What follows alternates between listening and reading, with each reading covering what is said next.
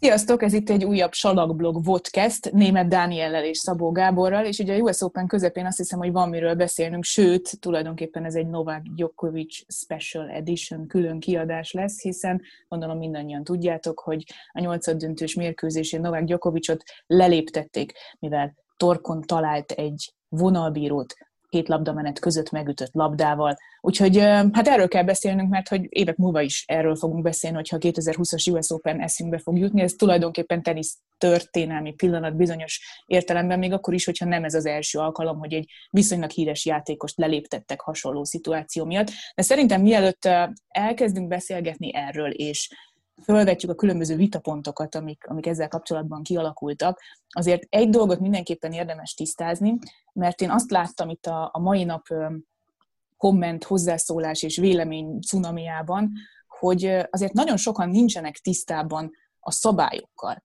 És éppen ezért ezt az egész leléptetést egyfajta döntésként értékelnek, és éppen ezért értékelik is magát a döntést, miközben igazából itt nem egy döntés született, nem egy vezetőbírói vagy supervisory döntés született, hanem egy szabálynak a, a betartatása született. Tehát ezt mindenképpen nagyon fontos szerintem tisztázni azoknak, akik esetleg azt gondolják, hogy Novák Gyokovicsot túl szigorúan büntették, vagy nem büntették eléggé szigorúan, vagy már korábban is kellett volna, hogy itt nem arról van szó, hogy ő most szándékosan találta el a vonalbírót, dühében találta el a vonalbírót, hány kilométer per órával találta el a vonalbírót, hanem itt arról van szó, hogy van egy olyan szabály, mi szerint labdameneten kívül a játékos nem üthet bele a labdába, már eleve ezért is amúgy járna figyelmeztetés, de ha eltalál élő embert, aki a pálya tartozéka tulajdonképpen vonalbírót, vagy labdaszedőt, vagy bárkit, akkor az egy automatikus leléptetést von maga után. Itt a supervisor nem dönt, hanem bejön és betartatja a szabályt, ez egy kötelező lépés. Szerintem ez az első és legfontosabb dolog, amit le kell eh, szögeznünk, nem? Igen, hát gyakorlatilag itt annyi történt, mint amikor mondjuk a, van mondjuk 5-4-40-15, aki mondjuk adogat, az megnyeri a pontot, akkor nincs mérlegelés joga a vonalbírónak, hogy na vajon én bemondom a 6-4-et, vagy, vagy inkább valami mást találok ki. Ez a szabály. Tehát itt itt ez nem volt kér. Itt ugye nyilván egy kicsit talán az, hogy ugye egy jó tíz percig ott beszélgettek egyébként szerintem teljesen kultúráltan a supervisor és Novák Djokovic, tehát hogy ott az, az eltelt idő az talán, talán azt sugalta, hogy itt van lehetőség esetleg valami másra is, mint hogy Djokovic is a hírek szerint azért itt próbálta pedzegetni a dolgokat, hogy nem lehetne pont, vagy game büntetés, vagy ilyesmi de, de nem, itt, itt semmiféle ilyen, nincs mód mérlegelésre, ez, ez van leírva. Az az egy, amin lehet beszélgetni, hogy jó a szabály, nem jó a szabály, én nem látom azt, hogy hogyan lehetne más a szabály, hogy az, az, az mennyire véleményes lenne, hogy jaj, szándékos volt, nem volt szándékos, de szándékos volt, nem volt szándékos, meg a torkát talált, nem a bokája volt, tehát ez így nem, nem játszik. Itt ez az egyetlen egy módja szerintem, és ez egy teljesen ö, rendje való szabály azért. Ez most olyan, mint hogyha a kis túlzással megütnéd a bírót fociban mondjuk. Igen, ez azért fontos különbség szintén, és a szabálynak egy nagyon fontos része az, hogy labdameneten kívül. Ugye nagyon sokan hozták föl azt, hogy de hát a nagy adogatók azok rendszeresen eltalálják a vonalbírót, meg Rafael Nadal is arcol lőtte szegény kis vonalbíró lányt az Ausztráliai teniszbajnokságon. Igen, labdamenet közben. Itt a különbség az az, hogy labdameneten kívül te nem üthetsz bele a labdába, pláne nem erőből. Nyilván tudjuk pontosan, hogy Novák Djokovic nem szándékosan talált el a vonalbírót, oda sem nézett egyébként biztos, hogy nem akart senkit sem bántani, és azt is tudjuk, hogy minden játékos ütött már bele egyébként labdameneten kívül valószínűleg a labdába, amiért vagy figyelmeztetés járt volna, vagy hogyha eltalál valakit, akkor nyilvánvalóan leléptetés. Azt is tudjuk, hogy David Nalbandian sem szándékosan akarta véresre rugni a vonalbírónak a sípcsontját, amikor ez megtörtént a Queen's Club döntőben, de mivel ez megtörtént, automatikusan le kellett léptetni. Itt mérlegelésnek nem volt helye. Ez az, amit eh, mindenképpen meg kell értenetek, vagy azoknak kell megérteniük, akik esetleg azt gondolják, hogy itt Novák Djokovic való döntés az, az valamiféle mérlegelésen alapult. Vicces egyébként, hogy ezt mondod, hogy ez mással is előfordult már, mert ugye nemrég előkerült egy videó 2016-ból, egészen pontosan egy sajtótájékoztató 2016-ból, ahol az egyik újságíró szembesített ezzel a problémával Gyokovicsot, hogy hát ez egy dobál ütőt, majdnem kikötött a nézőtéren, volt olyan, hogy a vonalbírót talált el, hogy a Garoszon 16-ba kis hiány, ott egyébként, ha jól emlékszem, konkrétan az volt, hogy a vonalbíró hajolt el az ütő elől, tehát nagyjából rajta múlt, hogy Djokovic a versenyben maradt, és hogy van azóta Garosz győzelme. És akkor ugye ezzel kapcsolatban mondta az Djokovic, hogy de hát én vagyok az egyetlen játékos, aki kifejezi bárhogy is a frusztrációját a pályán. És nagyjából ezzel lezártnak tekintette a kérdést, és arra nem nagyon akart válaszolni, hogy ő ezt problémának tekinti illetve hát még ez se teljesen pontos, mert utána mondta, hogy szerint ez nem probléma, mert hogy ezt más is csinálja. És megtörtént a baj, nem történt meg a baj, nincs miről beszélni, és ez volt tulajdonképpen az állítása. Én szerintem, hogyha ilyen, ebből az oldalból nézzük, ugye sokfajta megközelítés volt, mindenki mondta, hogy fúna vágyok, hogy mekkora pekje volt, mert mehetett volna arrébb is, és akkor semmi nem történik.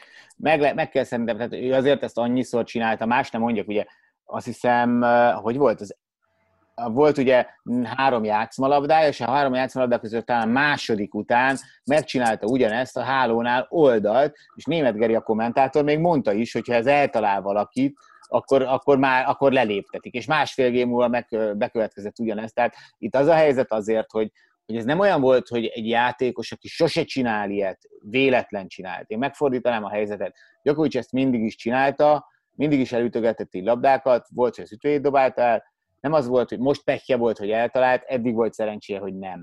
Én így, így, így fogom föl ezt a helyzetet, mert ő tényleg azért, ez, ez, ez kicsit játék a tűzzel, hogyha így belecsapsz. Ájes Bedene volt a Cincinnati tornán, ő, ő a palánknak akarta nekiütni, neki nagy mázia volt egyébként, mert ő nem találta el az operatőrt. Ő is csak így bele akart csapni dühébe, úgy akarta felszedni, hogy a, nekiütni a palánknak és felszedni, és rosszul talált el, és a kamerát találta el, nem pedig, a, nem pedig az operatőrt. Ha az operatőr találja el, neki is, ő, őt is le kellett volna ott léptetni. Mint ahogy Sapovalovot leléptették, Tim Hammond, 130 év után, 21 évesen Tim Hammond volt, vagy 20 évesen, nem tudom, az első játékos, akit Wimbledonban leléptettek. Mert ő is ugye véletlen, ugyanígy dühébe ütött egy labdát, eltalált egy labdaszedőt. Jeff Tarango is ugye így járt, Denis Shapovalov ugye a legutolsó példa, tehát nem Djokovic az első valahogy sem nagyon látom azóta egyébként ilyeneket csinálni. Érdekes, mert nagyon sokan egyébként, akik mondjuk védik Novák Gyokovicsot, vagy, vagy azt gondolják, hogy ez egy, ez egy túl szigorú döntés volt, ami igazából már megbeszéltük, hogy nem volt az, mert ez egy kötelező lépés volt, fölhozzák többek között, és a legtöbben én azt látom, hogy Serena Williams esetét hozzák fel abból a bizonyos Krim Kleisters elleni mérkőzésről, ami szintén a US open volt, ahol ugye ő az egyik lábhiba, vagy már a sokadik lábhiba után megfenyegette a vonalbírót, szóban szóban fenyegette meg a vonalbírót. Mennyivel másabb az az eset? Tehát, hogy van-e arra vonatkozó szabály, hogyha te megfenyegeted, vagy halálosan megfenyegeted a, a vonalbírót, akkor téged kötelező leléptetni, vagy ez nincs benne a szabálykönyvben, mert erre nem nagyon volt példa korábban. Az, az, az szerintem teljesen egyértelmű volt. Arra is megvan a szabály, ott azt hiszem a következő büntetési fokozat, verbal abuse, vagy valami ilyesmi jött, csak ugye neki akkor már volt kettő, azt hiszem talán ugye game büntetést kapott Kleisters, meg ha jól emlékszem, kiszerválta a meccset, ugye? Vagy, vagy lehet, hogy ez már az utolsó game volt. Szerintem az utolsó game volt. Lehet, hogy az, az, az, azzal meg is nyerte. Tehát ott is betartották a bírók a, a szabályt, ott akkor az jött. Annak, annak is megvan a tétele. Nagyjából azért mindennek megvan a tétele, hogy, hogy mit lehet ezért kapni. Ha labdával, ütővel, bármivel eltalálod a vezetőbírót, vonalbírót, labdaszedőt, bárkit, a supervisor a szélén, vagy egy nézőt direkt, szándékosan, úgy, vagy nem, nem is nem, direkt szándékosan most nem jó szó, mert ugye pont ebben kapaszkodik mindenki, hogy ez nem volt direkt szándékos, de, de direkt szándékosan ütötte el a labdát a kezéből, amit nem szabadott volna neki. És nem, nem akarta jó vagy hát úgy a labdaszedő felé akarta irányítani, hát így sikerült. Egyébként Ez... olvastam egy interjút az egyik tehát hogy azt hiszem, hogy a US Open-nek a vezető bírója, nem tudom, hogy pontosan, hogy mondják, szóval a bírói testületnek a vezetője mondta el, hogy figyelembe veszik azt, hogy szándékos volt az ütés, hogy ne vennék figyelembe, hogyha szándékos lett volna, akkor Jokovics nem is állnak szóba, hanem azt mondják, hogy ennyi volt, és mehet az öltözőbe. De itt a hatást kellett figyelembe venni elsődlegesen. És, és ez nem egy kisütés volt, és nagyon rossz helyen találta el, Ugye, lehet, hogyha bokáját találja el a vonalbírónak, akkor ő is azt mondja, hogy jó, semmi nem történt, kap figyelmeztetést, vagy esetleg egy gémbüntetést, vagy elvesznek tőle egy szettet, amit Djokovic is mondott, hogy akár ez a büntetés is szóba jöttett volna, de valószínűleg nem léptetik le. De így, hogy hallhatóan a vonalbírónak az egészségére is hatással lehetett volna ez az ütés, most, hogy nem voltak nézők, így egészen tisztán átszűrődött minden egyes hang, és lehetett hallani, nem kap levegőt egészen egyszerűen ettől az ütéstől. Innentől kezdve nem volt kérdés. Ez nem egy kis ütés volt, ennek volt hatása, és innentől kezdve nem számított az, hogy ez szándékos volt-e, vagy véletlen volt, volt a szándék, hogy Jokovicsnak le kellett léptetni. Ennyi volt az. Na jó, de ez azért érdekes, amit most mondasz, hogy, hogy tényleg akkor azt mondták, hogy ha Bokán találta volna el, és felsziszen a vonalbíró, vagy röhög egyet az egészen, akkor nem léptették volna le, ugyanúgy eltalálta. És ugyanúgy egy uh, szándékos, uh, labdameneten kívüli uh, erőteljesen megütött labdával. Mérlegelték volna, hogy leléptessék. Ebben az esetben nem kellett mérlegelni, mert nem ez volt az eset lehet, hogy akkor ki tudta volna dumálni Gyokovics, hogy figyelj, nem volt szándékos, nem így akartam, nyilván hülyeség volt, elgurult az agyam, vonjatok le egy, egy játékot, vidd el ezt a szettet, stb., akkor lehet, hogy megértőbbek lettek volna. Igazából csak annyit mondtak, hogy ebben a helyzetben nem lehetett mérlegelni. Azért tartott ennyi ideig egyébként, hogy ezt megértessék Gyokovicsal, mert hogy meg akarták adni neki az esélyt, hogy elmagyarázza, hogy szerinte hogy történt, mint hogy egy ilyen esetben, ugye úgy fogalmazott, hogy egy ilyen esetben, amikor ez egy világ elsőt az Artur stadionban le kell léptetni, akkor mindegyik fél véleményét, illetve álláspontját meg kell hallgatni abban az ügyben, hogy a lehető legtöbb információ meglegyen. De azt is hozzátette egyébként, hogy itt minden információjuk meg volt előzetesen. Tehát ő maga látta a videófelvétel, a TV felvételen keresztül, le is ment a pályára. Látták ott a vonalbírók, látta a vezetőbírók, tehát nem volt ilyen tekintetben kérdés, csak Gyakovics álláspontját is meg akarták hallgatni ebben a kérdésben, megadták neki az esélyt, és aztán persze közölték, hogy ez lesz a döntés. Nekem azzal egyébként nem volt bajom, hogy ott beszélgettek. Tehát sokan mondják, hogy jaj, ott próbálta magát kidumálni, tehát azért tényleg figyelembe kell venni azt, hogy ezért nem akárkiről van szó. Tényleg az, hogy mondjuk egy világ első top favoritként egy Grand Slam tornán azért az precedens nélkül álló dolog. Tehát az, hogy neki, hogy ők ott elbeszélgettek, az, az, az szerintem teljesen rendben. Tehát azért nem lehetünk Djokovic szemben sem szűrőszívűek, azt gondolom. Tehát tényleg, igen, mindenki csinál ilyet, ebben teljesen igaza van. Mindenki valahogy kiadja magából a dühét. Ezt egy játékosnak azért meg kell tanulnia, hogy mi ez a forma, amivel kiadhatod, mert ebből, mint látszik, ugye, addig jár a Porsche a kútra, amíg el nem törik. Előbb-utóbb ebből baj lesz hogyha ezt így csinálod. De utána azért az, hogy, hogy neki annyi joga ne legyen, hogy ott 10 percig megpróbálja esetleg egyébként teljesen kultúráltan, nem hisztériázott, nem volt dürohama, nem ordítozott, nem volt John mcenroe semmi az egész, hanem próbálta ő védeni az álláspontját, szerintem ennyi, Novák Gyokovicsot azért mindenképpen meg kellett, hogy illesse. Igen, az azért érdekes volt szerintem a, az ismétlésben látszott a hátsó kameránál, amikor visszaismételték Gyokovics arcát, és így elkerekedett a szeme, szerintem ő akkor pontosan tudta, hogy ez nagy valószínűséggel leléptetés lesz, ezt nem fogja tudni megúszni, meg próbálhatja egyébként elmondani, mert nyilvánvalóan tudjuk, hogy nem szándékos volt, de szerintem akkor már az arcán látszott, hogy ezt ő pontosan tudja, hogy a szabálykönyvnek megfelelően itt nem nagyon lesz folytatás, vagy vagy ha lesz is folytatás, az óriási vitát fog kiváltani, hogyha itt neki most engedni fogják a folytatást. Viszont beszélnünk kell a következményekről, és nem a következményekről, hanem arról, ahogy, ahogy Novák Djokovic viselkedett ezt a, a leléptetést követően.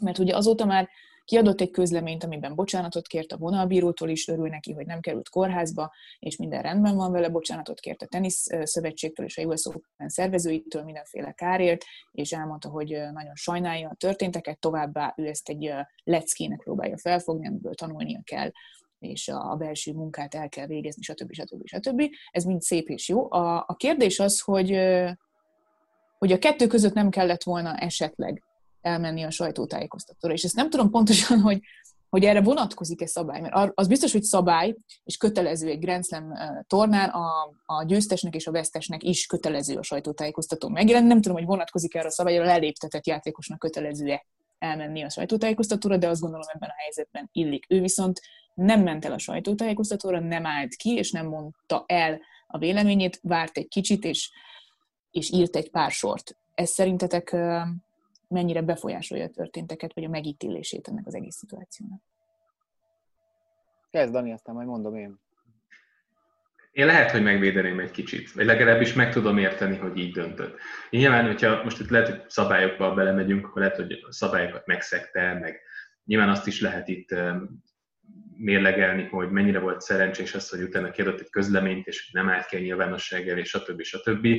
De azt is megértem ugyanakkor, hogy ebben az idegállapotban, amiben valószínűleg belekerült a döntést követően, ő nem akart kiállni a nyilvánosság elé, és nem akarta, hogy esetleg olyat kérdezzenek a sajtótájékoztatón, amire mondjuk olyat mond, amit megbánna, vagy amit még utólag is a szemére vetnek, hogy igen, emlékeztek, amikor Djokovic ezt és ezt mondta azt követően, hogy torkol lőtte a vonalbíró. Na, ilyen ember ő, és szerintem, szerintem ebben a helyzetben érthető, hogyha egy sportoló úgy dönt, hogy ő nem áll ki a nyilvánosság elé, és, és nem akar válaszolni ezekre a kérdésekre. Előbb vagy utóbb úgy is kénytelen lesz, és biztos vagyok benne, hogy az első sajtótájékoztatón, amin Djokovic leül, újságírókkal szemben, ez lesz az első kérdés, hogy Novák, mit tudsz mondani arról a US Open sztoriról? És akkor ott válaszolnia kell. És valószínűleg addigra már ott lesz a fejében egy kész válasz, amit valószínűleg átbeszél PR szakemberekkel is, hogy mit lehet mondani, mit nem szabad mondani, de ebben a helyzetben ez egy érthető döntés volt a, a sajtótájékoztatón való nem megjelenésnek szabott ára van. Uh, azt hiszem 10 ezer dollárból indul, mivel ugye ő itt bukott egy negyedmillió dollárt, ezzel, mert ugye nem kapja meg a pénzdíjat, tehát de gondolhatta úgy, hogy hát akkor már játszunk komolyan, és akkor még ezt a tízezret is rádom, és ne kelljen kiállni. Na, félre a tréfával. Nyilván e, ha két oldalról lehet nézni, tehát minden szavával Daninak egyet tudok érteni, hogy tényleg, és még lehet, hogy azt mondom, hogy bölcsebb is nem elmenni. Én amikor ugye írtam azt, hogy szerintem Novák Djokovic és a tenisz is jól járt, hogy ez a döntés született, és azt írtam a végén, hogy férfik volt Novák Djokovic, és úgy viselkedett, és nem hisztériázott, akkor én még nem tudtam, hogy ő nem ment el a sajtótájékoztatóra, azt a cikket én éjjel írtam, és valószínűleg azért, ha akkor tudom, hogy nem megy el a sajtótájékoztatóra, kicsit másként fogalmazok. Megértem, hogy nem ment el, tényleg megértem, hogy nem ment el. De a másik része az, hogy ha te neked olyan szándékod van, hogy én az ATP-ből kivezetem az összes játékost, és csinálok egy új játékos szakszervezetet, és, és ezt a döntést úgy hozod meg, hogy, vagy úgy csinálsz egy ilyen szervezetet, hogy előtte, hogy éppen pont nincsen ott se Nadal, se Federer, meg hasonlók. Tehát vannak ilyen érdekes dolgok a történet mögött, és utána az ebben a minőségedben nem mész el a sajtótájékoztatóra. Egy ilyen eset után nem mondom, hogy, hogy, hogy legitimálja azt, hogy, hogy feltétlen neked kéne vezetned akkor utána ezt a, a játékos szakszervezetet, és te lennél az a játékos, akire föl kellene nézni. Tehát egyfelől, mint embert Novák Gyokovicsot megértem maximálisan, és nyilván neki nem számít az a pár ezer dollár, amennyire megbüntetik, hogy nem ment el a sajtótájékoztatóra. Ha az egyéb ambícióit tekintem, akkor azért azt gondolom, hogy itt azért illet volna neki kiállnia, és ugyanúgy, ahogy mondjuk tényleg normálisan kultúráltan viselkedett a pályán, normálisan kultúráltan válaszolni adott esetben a kérdésekre.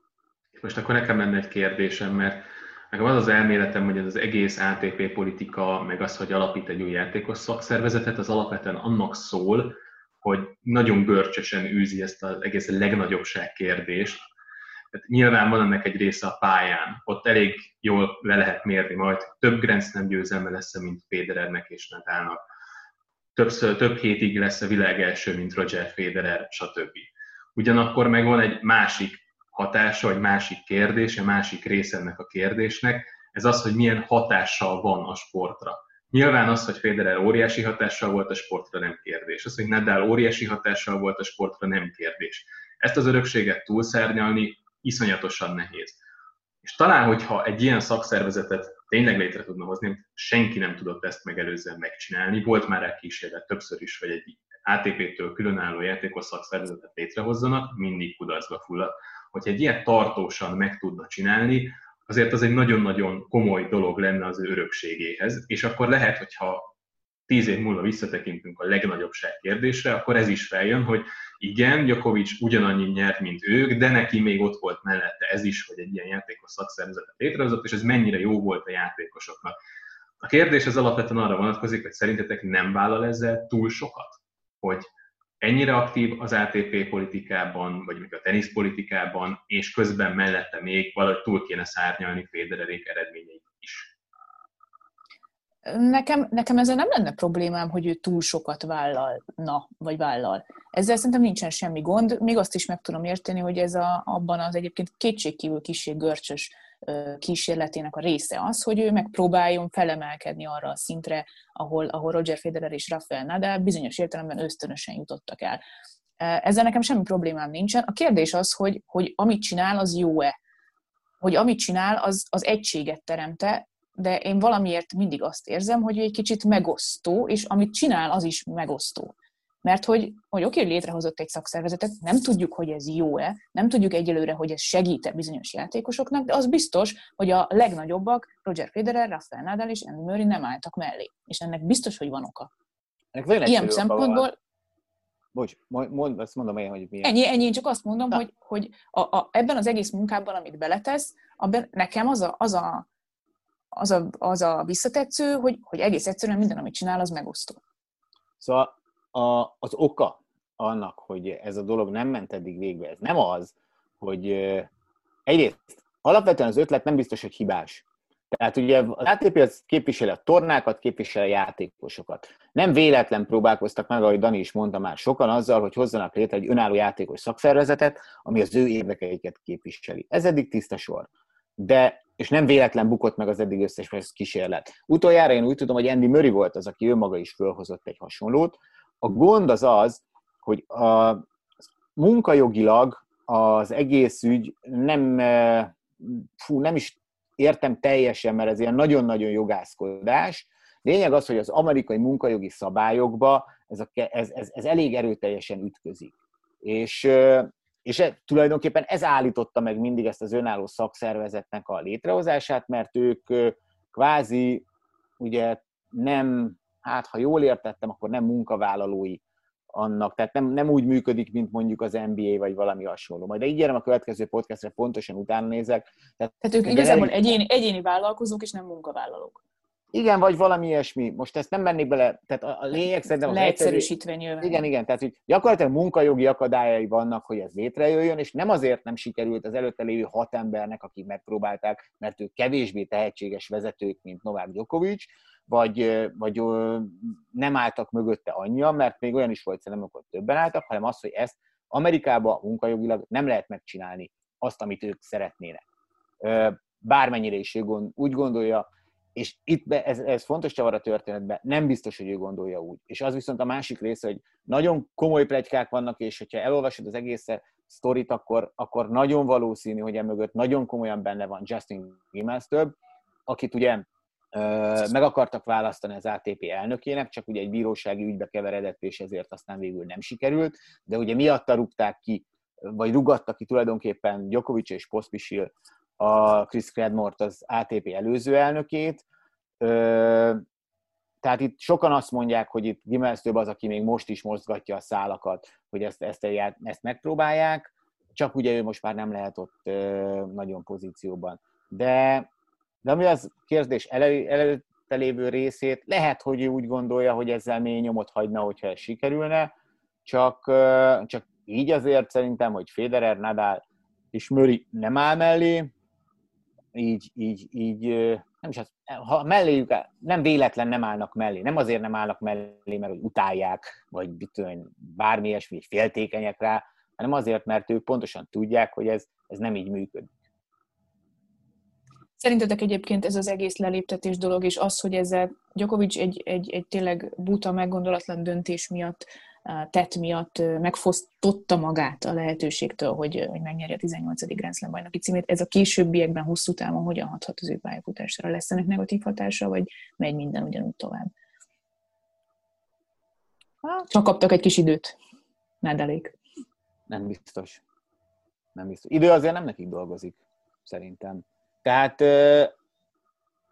beszél, előtte beszélgettünk, hogy milyen témákat hozzunk föl, és akkor abban azt beszéltünk, ugye, hogy a végén majd beszélünk arról, hogy mikor volt az utolsó olyan Grand Slam torna, ahol nem volt, a legjobb nyolc között nem volt korábbi Grand Slam győztes, és ugye teljesen véletlenül egyébként ez a 2003-as Wimbledoni torna, ahol ugye Roger Federer első Grand Slam trófejet nyerte, és ezt én kicsit képletesnek érzem, hogy, hogy, hogy ezek a srácok dörömböltek itt az ajtón, és mindenki írtam pár cikket arra, hogy, hogy tényleg az az ajtót már majdnem bedöntötték, már majdnem bedöntötték, majdnem bedöntötték, és egyszer be fog dőlni ez az ajtó, és lehet, hogy így most.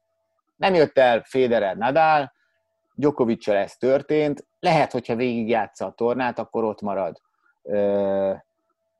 ott marad ö, ugyanúgy ez a, ez a gát, hogy ezt a három embert nem tudják onnan eltávolítani, de lehet, hogy, hogy, oda, hogy most team valahogy behúzza, most csak mondok valamit, egyáltalán nem biztos, hogy pont ő lesz az. És akkor oda megy a Grand Slam győztesként, és megveri a Garoson Nadát, mert ugye azért az is benne van a pakliba, és akkor nyert három hét alatt két Grand Slamet, és állítsd meg. Vagy Félix Ozsialiászín, vagy bárki. Most csak így mondtam valamit. Szóval én egy kicsit ezt a 2003-as hasonlatot képletesnek érzem. Igen, ezt még nem tudom amúgy én, hogy, hogy, hogy Jokót mennyire fogja visszavetni, viszont arra elég nagy esélyt látok, hogy a végén majd ez számíthat. Tehát lehet, hogy ott áll majd 20 Grand nem győzelemmel, mondjuk teszem, az beállítja Federer rekordját, lehet, hogy Nadal is nyer még egy 20 meg még utána azért már az azt követő Garoszon is esélyes lesz, mert még, jó, nyilván kiszámíthatatlan, de valószínűleg esélyes lesz, és, és lehet, hogy, hogy megáll 20-nál, és nem fogja tudni átlépni ezt a, ezt a határt, és utólag úgy fog visszagondolni erre a, erre a US Open-re, mint egy óriási kihagyott lehetőség, hogy, hogy megelőzze Federert és Nadált, és hogy ő, ő legyen a Grand Slam lista élén. És lehet, Jó, de pont ezen múlik majd. Ilyen Federernek is van hát ott, ott most össze tudja számolni, ez a Wimbledoni döntő két meccslabdáról, két US Open az elődöntőben meccslabdákról, hát ilyet, ilyet, ilyet bárki tud. Jó, persze, de azért az mégiscsak más, amikor úgy kapsz ki, hogy, hogy, hogy, hogy megvoltak a lehetőségeid, és nem tudtál azzal élni, és más az, amikor így. Mert azért ez, ez szerintem nem, nem nagyon lehet összehasonlítani azzal se, jobb, bár persze jobban fájt Federernek az, hogy két meccslabdáról elbukott egy Wimbledoni döntőt, meg hogy milyen Wimbledoni döntőt bukott el, stb. A másik két meccslabdáról elbukott US Open meccs Gyoko ellen szintén, de, de ez, ez, azért, ez azért egy picit más. És, és ezt, ezt szerintem, hogyha ezen múlik majd a végén, ez, ez nagyon nehezen fog leülepedni benne. Petra, szerinted? Igen, ez, ez egyetértek mind a kettőtökkel bizonyos értelemben, hogy ez, ez, ennek lehet, lehet a végelszámolásnál hatása, illetőleg valamilyen szinten a jövőre van hatása, és erre visszautalnék arra, amit a Gábor mondott, hogy, hogy mennyire képletes ez a 2003-as Wimbledoni torna, hogy én így ébredtem fel, hogy basszus itt a generációváltás. Hogy ez az a nap tulajdonképpen, mert hogy ugye új Grand Slam bajnokunk lesz. És ez, ez, ez nekem még egy még nagyobb sok volt szinte, mint azt, hogy leléptették Gyokovicsot.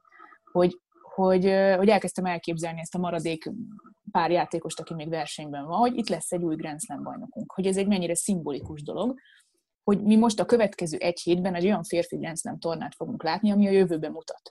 Mert hogy két-három-négy év múlva ilyen Grand Slam tornák lesznek, ahol nem lesz se Federer, se Nadal, se Djokovic. Nem tudjuk mikor, lehet, hogy csak öt év múlva, de, de előbb-utóbb eljön, és most mi is egy jövő Grand Slam tornát fogunk látni, egy jövőbeli Grand Slam torna köszön ránk vissza bizonyos értelemben, és ez, ez elindítható embereket egy olyan irányba, ami, ami nem csak hogy a kapu áttörését jelenti majd, hanem, hanem azt, hogy, hogy most tudják végleg lezárni ezt a hármast, ezt a négyest, vagy végleg kiütni ezt a hármast és ezt a négyest független attól, hogy még bőven benne van a pakliban, hogy, hogy Nadal is nyer egy Garoszt, meg még Djokovic is itt-ott bőven nyerhet, bőven, még akár Federerben is benne van, de, de hogy, hogy lehet, hogy ez volt az a nap, amikor, amikor elindultunk a jövő felé tényleg.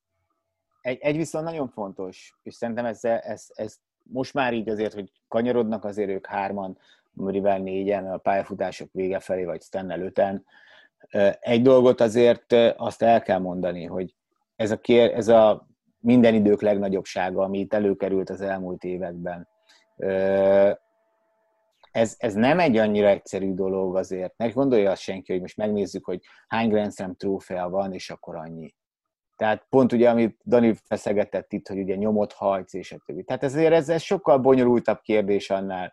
Tehát nem ezért nézzetek a táblára most akkor kinek hány van. Roger Federer marad minden idők legnagyobb játékosa, nem azért marad, mert neki lesz a legnagyobb, nem, nem feltétlen csak azért marad, mert neki lesz a legtöbb. Mert lehet, hogy akkor is ő lesz, hogyha mondjuk csak ugyanannyi lesz, vagy mondjuk Nadalnak egyel több. De egyébként meg ebben benne van mindenkinek a személyes szimpátiája, és az, hogy ki kinek drukkol, és a többi. Egy csomó ilyen dolog.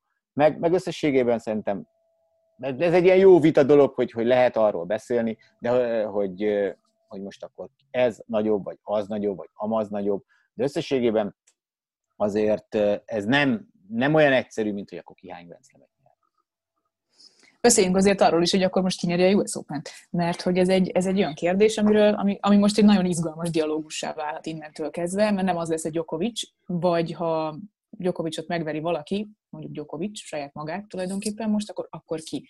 Ugye felmerül az, hogy itt van Team, Zverev és Medvegyev, akiknek valamilyen szinten van már Grand Slam tapasztalatuk vagy rutinjuk a többiekhez képest, főleg Teamnek és eh, Medvegyevnek, mert jártak már döntőben. De mi van, hogyha ha, ha belük, belőlük meg előjön az a bizonyos 2009-es Garos szindróma, ami, ami Federeren volt, hogy abban a pillanatban, hogy kiesett Rafael Nadal, iszonyatosan nehézé vált megnyerni azt a Roland Garros.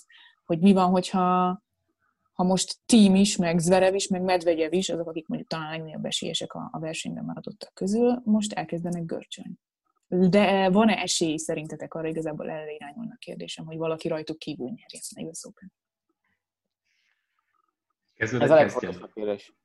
Ja, kezdem akkor most már így. Ez, ez a legfontosabb kérdés szerintem, hogy, hogy, hogy ők, ők hárman hogyan ö, viselik ezt a helyzetet. Nyilván ők hárman a legjobb teniszezők valószínűleg, de ott, ha visszakanyarulunk a 2003-asba, 2003-as legjobb nyolcra, Rodik és Federer lett akkor Grand Slam győztes egyáltalán, és Rodiknak egy jutott. És és bár látszott akkor azért, hogy, hogy Federerben ott benne van, és szerintem például az nagyon nagyban elősegítette a pályafutásának a későbbi alakulását. Az, hogy ez lett belőle, hogy ő akkor ott azzal a lehetőséggel tudott élni, és nem félte azt a Grand Slam úristen, most akkor kiesett Szempresz, most mi lesz? Vagy, vagy nem, de akkor már Szempresz ugye abba is hagyta. Tehát, hogy most csak így mondtam, hogy az akkori Djokovic kiesett, most mi lesz? Nem én vagyok Roger Federer, itt van a lehetőség, meg tudom ragadni. Sokat fog mutatni ezekről a játékosokról, hogy ki az, aki ezen a három meccsen adott esetben igazán jól tud játszani, és ki az, akit görcsöl. És ugye ilyen szempontból ugye Félix a nagy kérdés, Ozsi Alessim, aki eddig mindaz, mind az öt torna döntőjében görcsölt valamilyen szinten, egyeset tudott megnyerni közülük, nem ment jó a Grand Slam-en, és most itt a szansz és lehet, hogy végig fogja csinálni, és akkor, hogyha ezt most végigcsinálja Ozsi Aliassim, akkor az lesz, akinek sokan gondolják. De például, ha nem, nem tudja, esetleg nem történik más, mint most ma kikap tímtől. Most nem sokára. Benne van a pakliban, mert még csak nem is ő az esélyes. De hogyha onnantól kezdve megveri tímet, onnan már ő az esélyes, és akkor ugye mi lesz? Valamiért, valamiért én azt érzem, hogy nem ebből a hármasból fog kikerülni egy győztes, és még hozzá két kanadai miatt itt a tábla alsó felén Azsiália színben érzek annyit, hogy meglepetést okozzon, és ezért egy kicsit belegondolok, akkor Timben is benne van ez a görcs, mert ő elég sokszor előfordult, hogy megverte a legnehezebb ellenfelet egy adott tornán, és aztán eljutott a döntőbe, ahol kikapott. Ugye ezért nem nyert ezres versenyt, mert ott kétszer is előfordult, hogy legyőzte Nadát, és aztán következő mérkőzését, vagy az azt követőt elveszítette, és így kvázi másnak kikaparta a gesztenyét, a legnehezebb ellenfelet elintézte, és aztán mégse tudta végigvinni.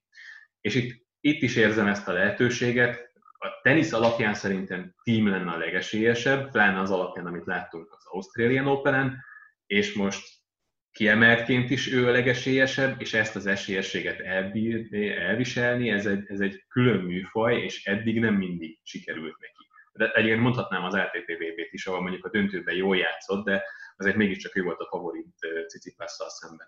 A másik oldalon pedig Sapovalov, aki, aki, aki nálam itt most a, hát még azt is megkockáztatom, hogy a legesélyesebb játékos ezen, a, ezen az ágon, az alapján, ahogyan tegnap játszott, meg az alapján, amilyen tenisszel játszik. Csak hát nála is az a kérdés, hogy, hogy fejben van-e annyira érett, hogy, hogy ezt ő kiegyensúlyozottan hozza, mert Kárényi Buszta ellen, még akkor is egy nagyon stabil játékos, meg kiejtette Gyokovicsot, ugye, akkor is azt érzem, hogy, hogy ott neki kellene nyernie, és Zverevet már verte meg nagyon, hasonlóan gyors körülmények között. Igaz, mondjuk Zverev nem volt ennyire összeszedett, mint most, de akkor is azt gondolom, hogy azzal a sebességgel és azzal, az, azzal a variációval, amivel Sapovalov rendelkezik, simán bemehet a döntőbe. És, és egyébként Félixnél is, meg Sapovalovnál is azt érzem, hogy ha megnyerik ezt a tornát, akkor ez tényleg egy ilyen, egy ilyen, egy ilyen kapcsoló lehet a fejükben, és, és onnantól kezdve elindulhatnak azon az úton, amit jósoltunk nekik akár három évvel ezelőtt, vagy ezekből a, ezekből a srácokból nagyon nagy teniszező lesz. Szóval valószínűleg mind a ketten kiesnek a következő mérkőzésben. és a végén Medvegyev megnyeri, vagy ti. Hát ez, ezért lesz egy nagyon érdekes hét, és én annyira várom ezt a hetet. Nekem ilyen hirtelen nagyon izgalmas lett egyébként. Nyilván izgalmas lett volna úgy is, hogy, hogy mondjuk Djokovic megnyeri a 18-at, és akkor ez egy, ez egy ilyen elképesztő, ilyen, ilyen célegyenest csinált volna a nagy hármas között a következő egy vagy két évben, ami még hátra van azon a szinten, ami most vannak mondjuk. De, de így, így ez, egy, ez, egy, ez egy tényleg kézzelfoghatóvá vált a, a generációváltás most, és a következő hat napban ez, ez, ez ki fog derülni, hogy, hogy ki az, aki ezeket a lehetőségeket meg tudja ragadni, ki az, aki, aki fejben el tud idáig jutni, mert hogy most már ez egymás ellen egy, egy, egy ilyen kiki lejátszott dolog lesz, hogy most akkor ki, ki lesz az első, az első nagy.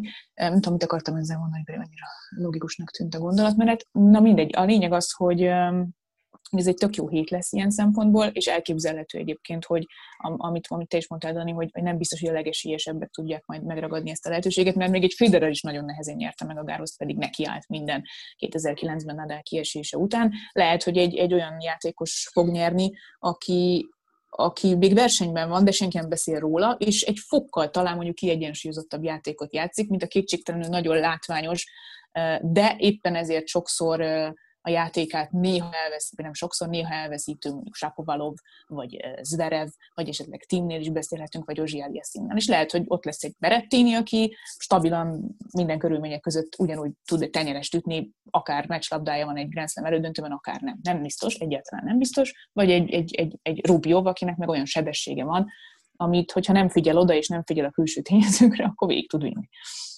Akkor egy nevet mondjatok. Én akkor onnan Sapovalovot kitartok mellette. Mondja Gábor, már ennyit a táblát addig. Akiről még nem beszéltem, mondjad. Én azt mondom, hogy Tíma nagyon nehezen megveri Félixet, és onnantól kezdve nem fogja senki megállítani.